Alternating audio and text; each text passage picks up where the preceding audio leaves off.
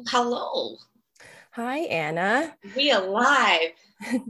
I'm here with Anna Segal. She's a professional skier with accolades as a two-time world champion, an X Games gold medalist, film producer alongside her sister, and now an active backcountry skiing pro with parts in the award-winning films under the Blank Film Productions. She's a dear friend of mine, a brilliant mind with an even bigger smile, as well as a contributing coach to the Salty Club's Move and Breathe with a Pro, and a recreational surfer. Anna, it's such a pleasure to have you on the podcast. Thanks so much for having me, Taylor. It's exciting. For the listeners that aren't entrenched in the mountain world, could you give us a little rundown on your career, how you started skiing and how your skiing has transitioned to where it is now? Sure. Um, I feel like I've kind of dipped my toes in all aspects of skiing. I started as a racer when I was about seven and did that till I was fourteen. I was okay, but not great, but I really loved it. Um, but I loved going off jumps and getting air. So when I was fourteen, I started mogul skiing, um, which is like the bumps and the jumps. Uh, you might have seen it in the Olympics. Um, and because that let me, you know, get into the air and start learning tricks. And I kind of went full force into that and made the Australian development team when I was sixteen, I think, and started traveling internationally and competing in Europa Cups, which is the one level below World Cup. And I did that for three years and thought that that's what I was going to do, and I wanted to go ahead and try and make the Olympic team. But after a big, my first big knee injury, um, I sort of reconsidered and decided that I wanted to give slopestyle and freestyle or free skiing a try. Uh, I had some really great role models that I looked up to over in North America, including um, Sarah Burke and Christy Leskinen and Marie Martineau, who's actually French. And I'd watched them in all the movies and I wanted to do what they did. So I quit mogul skiing, uh, I left my team, and I ventured over to the U S by myself to give that a shot. And it went well for me. So I started competing, I started doing long contests. I eventually got invited to X Games and won on my first year in X Games. And then, yeah, that kind of launched my real professional skiing career where I, you know, could pay the bills from skiing. And um, I did that for ten years, I think, uh, competed in the Sochi twenty fourteen Olympics. And then after that decided I wanted to give backcountry skiing a try. So that's where I am now, still trying, learning every day and um, enjoying almost every minute of it. And what's the difference for um, in lifestyle for people that maybe don't do or aren't familiar with um, competing versus like a backcountry Um, lifestyle? I think the contest scene um, is a lot more organized. You kind of know before the season starts, you know what contests you're going to be in, you know the sort of schedule and the timeline that you need to prepare, you know when you're going to have downtime, when you're going to have to be on it. Um, and I, I think that's almost mentally a little bit easier. With backcountry skiing and filming and shooting photos, it all depends on the weather. And you don't know if you're going to be going hard for six weeks straight with no days off. I mean, that's kind of impossible. But, you know, um, if the snow is really good for six weeks straight, you just have to make the most of it. You don't know if you're going to have two months of downtime because there's no snow. Um, it, it's a little bit more variable and a bit up in the air, and you just have to be really um, adaptable as to, like, the skiing conditions and the weather. Um, you often don't plan trips until a week before. You just have to be ready to like get everything together, make sure your body and mind are intact, and just go for it when the conditions are right. So I think that would be the biggest difference. You know, at the start of the season when people would be like, oh, what's your plan for the winter? When I was a contest skier, I'd be like, be able to say, oh, first I got you to it, then I got X Games, and I got the European Open. Um, but with film skiing and backcountry skiing, you're just kind of like, I don't know, it depends where the snow's at. So that's really fun. It, may, it means that things are always changing, and um, you never get, it's less likely that you get stuck in a rut, um, less likely to get bored, uh, but it's also quite challenging. I feel like it's been one of the biggest lessons personally for me is like um, the idea of non-attachment. You kind of get excited about all these trips, but then you realize like, okay, now we have to wait and see what the weather's doing. And all those trips might be pushed back like a year or two years or, but then like you said, it's ever changing. So like maybe a new opportunity pops up because the conditions are like super stable and great somewhere else. You're like, makes it totally fun. Yeah, the idea of not getting attached to trips or to to what you're going to do. You know, like one season you might be like, I'm going to get really good at pillow season, skiing or snowboarding. But that season there happened to be no good pillows. And so you get good at something else, and you just have to be like really open to opportunity and, and go with the flow, which for me has been really hard because I'm quite a structured person. Um, some people like to refer to me as slightly A-type. Um, so, but I think it's been really good for me personally to, to try and be more flexible and, um, and stay positive no matter what happens. And not only are you a professional athlete, but you also um, hold a few other forms of income, like many athletes, outside of your skiing. How do you balance that out with the big days?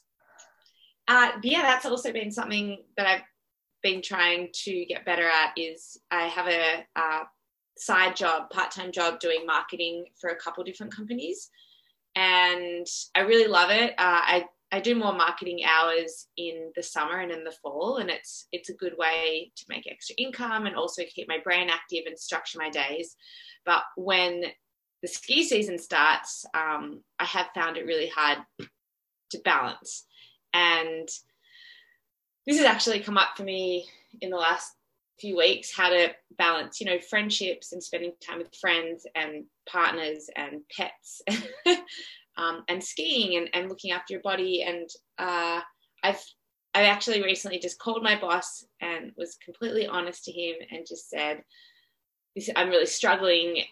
What can I do about it? And for me, it's delegating to other people, other people on our team at, at the business. So um, I'm hoping that works, uh, taking a step back and being organised and and just asking other people to help um, because I only get paid for the hours that I work. So if I'm not working, I'm not I'm not getting paid, and that's okay. And it means someone else is getting paid, so that's good. Um, so that's sort of what I'm trying to work on at the moment, is sort of asking other people for help. And and also giving other people some of my work. Oh, it's such a life skill, always finding the balance. yeah, yeah. It's I think it's probably something that people have to work on throughout their professional careers. And um, totally, yeah. And like like it's always changing and taking on new projects or finding the rhythm with one. And yeah, I also, like oh, go ahead. Oh no, it's, it sounds like you're you're figuring it out though. Yeah, I mean, another thing I do is write lists. Um, like before I go to bed, I have my little daily planner next to me. So when things are like running around in my head, I'm like, oh my God, I start getting stressed. I just pick up my daily planner and like dot point what I have to do. And I kind of break it up over the next few days. So that, that seems to help me quite a lot. Um, just knowing that it's like down on paper and I'll, I'll do it tomorrow and I'm not going to forget. Same. As soon as it comes up, just put it down so your brain doesn't have to hold on to it. Yeah. Yeah, exactly.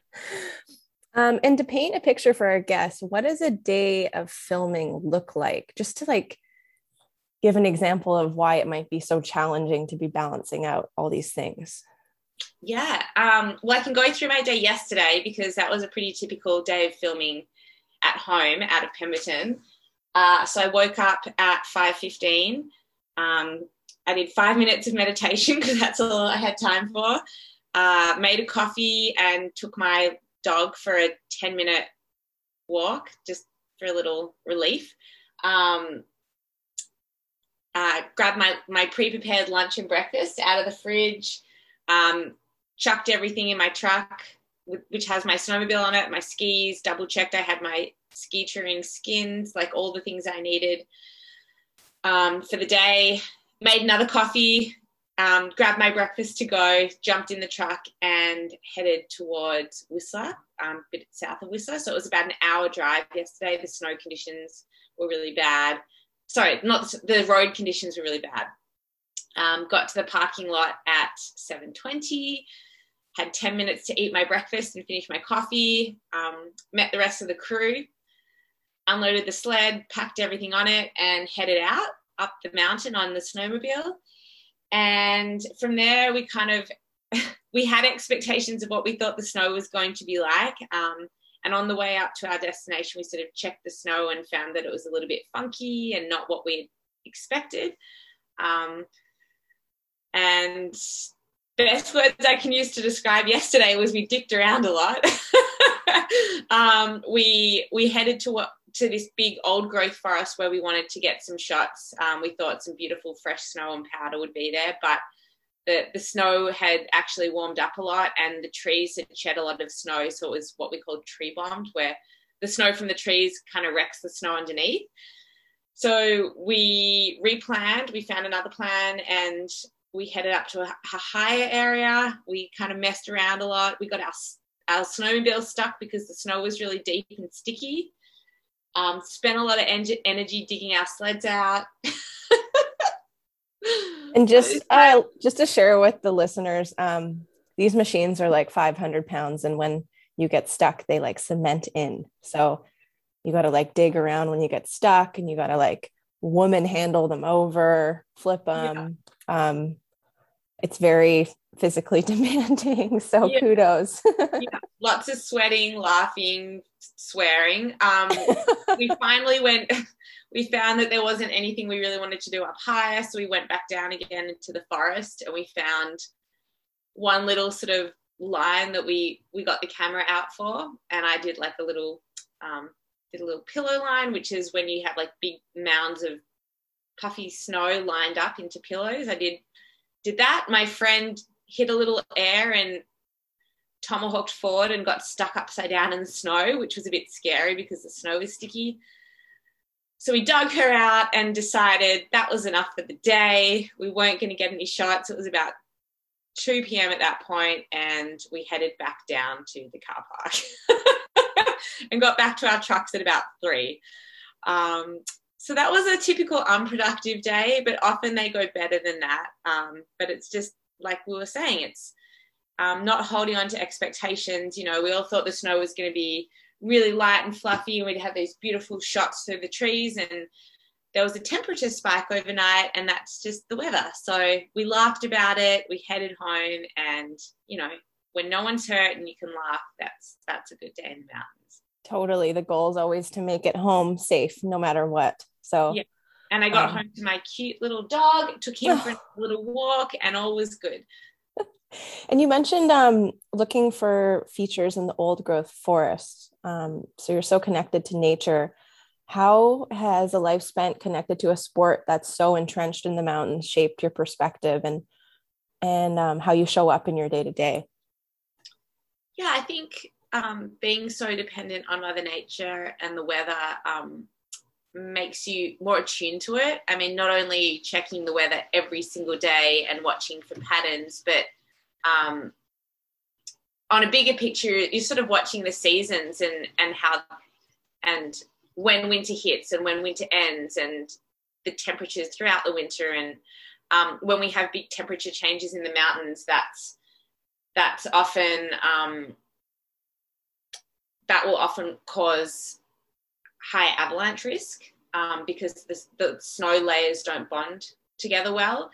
And so these big temperature fluctuations, which it seems like we're having more, affects the risks that we're, that we're taking. And so that's scary. And I think um, even though I haven't, I can't say that I've lived in this part of the world for so long. I've only lived here for seven years. Um, talking to a lot of people that have lived here longer, it's just with these huge temperature fluctuations and um, extreme weather events, it's it's making it scarier to be in the mountains. And uh, yeah, I think that's it's a part of global warming and, and climate change. And the issue with that is we're not allowed, we can't, it's holding us back from playing in the mountains as we would like. And that's the least of our problems, I think, but it's um it's something that like hits home. And so I think it makes a lot of people that play in the outdoors um, more concerned with climate change and um, and want to, you know, actively try and combat it a little bit more. So I think if I'd grown up, if I'd taken another path in life and lived in the city and, and worked Um, a nine to five job in an office, I'd be less aware and maybe less caring. So um, I feel lucky to have an awareness and, and to, to have an appreciation of um, of the weather and the climate, and hopefully more people can connect with nature and maybe do the same. Totally. We're so lucky to be so connected to nature and to be out there and really experiencing the beauty, but then also comes with seeing like all the impact that we're having from the decisions we're making. So true. And I think like along with that, it does bring a bit of guilt as well. You know, we're talking about riding around on snowmobiles and, and driving trucks and, and sometimes, you know, I live in Canada, but my family's in Australia. So I, I might fly back to Australia once a year. And I think, I think all of that brings guilt because you see the climate changing, but you're, you're still living, living this like fossil fueled life. Um, so that's always a bit of a struggle, but um, yeah, I, th- I think a lot of people are going through that at the moment. It's not just athletes. So trying to do our best and, um, and change things that we can is, is important, but you know, the guilt's always up there in my brain, to be honest. It would be interesting to speak to a psychologist or counselor and find out how often that's coming up, because it, it really is prevalent in our current times of we are all contributing to this. And um, yeah, I guess in a sense, we're all hypocrites, and, but we also can't be taken down by that. And we still need to, um, I mean, snowmobiles, there's incredible technology coming out with potential electric sleds and all these other options. So it's really nice to see that happening. But um, yeah, I guess um, for everyone listening, I feel like anyone who's connected to nature, we can all say that we do feel that guilt too, but um, mm-hmm. the importance is to band together and we can all do what we can and strive for improvement versus perfection. Yeah. And like, and, and knowing who you're voting for and, and, you know, and, and being connected politically, because, you know, I think the biggest change will happen higher up, but you know, there's still, we can still inspire and motivate people around us by like taking our own actions to, to try and combat it. So yeah. A hundred percent. One of those things that you gotta self-work, you know, and trying your best. Yeah. And for um, anyone listening and interested in getting into skiing, do you have any advice on picking up a new sport? Oh, yes. I've I've started a few new sports in my adult life. Um, I, I started surfing when I was about nineteen. I started rock climbing when I was twenty-eight, and I started snowmobiling just two, three years ago. So I know what it like. It feels like to be again a beginner, and it's really humbling. And I'm I'm almost like, it's really nice to to be back in that position actually, because you can have more empathy of what other people are going through. But um, okay, so for skiing, I would say choosing the right gear when you're starting is really important. Um, boots are the most important piece of equipment. If you're going to ball out on anything, ball out in boots. You can buy secondhand skis, secondhand bindings, secondhand clothing, but you want to make sure you get a really good boot fit for your level and your, your feet, because when you're in pain, you're not going to be having fun and you're going to be less likely to be out there. Um, and the boots is where like all the control comes from. So if there's one piece of equipment that you go for, it's ski boots, um, potentially different for snowboarding, but this is for skiing. Um, I'd say like one or two lessons are probably good, but then um, just getting out on snow as much as you can, I think, is the really important thing. So um, time on snow equals comfort, and just taking baby steps and like pushing yourself a little bit, but not too much. And um, yeah, that's what I found with like surfing and rock climbing and also snowmobiling. Just like the more time you can get out there and do it, um, the more that like the skills you learn solidify, and then you can like get on to the next step. So yeah, that would be my best advice, I think. And what about advice for mindset? Because um, it can be so disheartening learning something new and also being surrounded maybe by people that are really good at something. Like personally, like I had a really hard time with that with surfing, like just being yeah. so awful at the beginning. Um, yeah. Do you have any um, mindset advice for, for people getting into any new sport? Yeah, and like I can definitely relate to that as surf with surfing as well. And sometimes I still even still feel like that, you know, like when everyone else is getting waves because they're better than you and you literally haven't caught one, and you're just like so bummed and so aggravated. And and I the thing that I try and do is um, remind myself why I'm there, and I'm I'm why I'm outside surfing or why I'm outside skiing or rock climbing. And it's, for me, it's usually one, to be in a beautiful environment with friends So whether you're catching waves or not, or whether you're falling down on the ski hill or not, you're still outside nature and probably with friends. Um, and also to get exercise. And so when I'm surfing or I'm skiing or when I'm rock climbing, like whether I'm making my goal or not, I'm still getting exercise. I'm still trying, you know. When you're surfing, you're just like duck diving, duck diving, duck diving. It's like, okay, I'm getting stronger and I'm with my friends and I'm outside in a beautiful environment. So that's what I try and remind myself when I'm I'm doing, I'm learning new things, like um, relating that to snowmobiling, like I'm getting stuck, I'm getting stuck.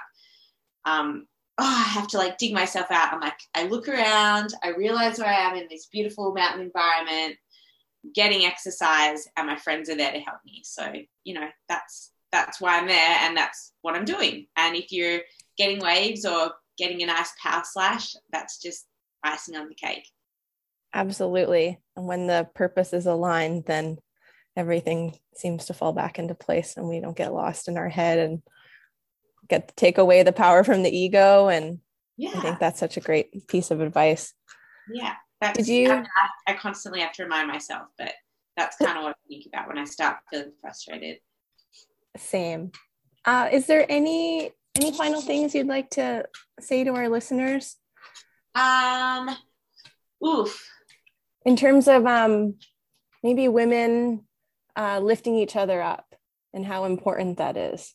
Yeah, I would say like whether you're surfing or skiing or snowboarding or rock climbing or sledding, I think having um, other women around you that are positive and also into the sport or activity as much as you are is really important. Um, I know that I found a really great group of girls in Pemberton and Whistler recently, including you, Taylor, that, um, you know, just are a positive influence on my life and, and are going through similar things with the sport and the, all the activity that I am. And, um, yeah, I think finding women that are as motivated and as driven as you is, is really important. And, like, find your crew. And it, it might – I've been living in this area for seven years and it's only happened over the last – couple of years that I've really found that. So keep looking and and they're there, you know, like they're probably listening to this podcast or they're probably on the Salty Club. And do you know, it'd be cool if the Salty Club had like some kind of forum that people could find each other on, you know. um I don't know how that would work, but like maybe on the website, like a location forum where people could find each other to surf or to ski or to snowboard. But oh, it's such um, a great idea, like a adventure partner Tinder, but not yeah. for dating. Almost like a map where like people yeah. people that are subscribing are living could be cool. I don't know. I don't know how you do that. I'm not techie enough, but if someone noticed. Yeah. Um, but yeah, look for your look for your women. They're there, and um, enjoy every moment with them. Well, well, Anna, it's been such a pleasure talking to you, and I'm personally so grateful for our friendship. I feel the same. It's um, it can be hard finding a, a women crew in such like a male dominant space. And um, same for me, it's taken like, oof, maybe like over ten years to find that. So um, I, I want to share the same piece of inspiration. Keep looking for your crew and lift each other up. And um, thank you so much for taking the time to talk to us. Thanks, Taylor. Um, I'm looking forward to a nice dog walk today. Yeah, I'll see you soon. See you soon. Bye. Thank Bye. You.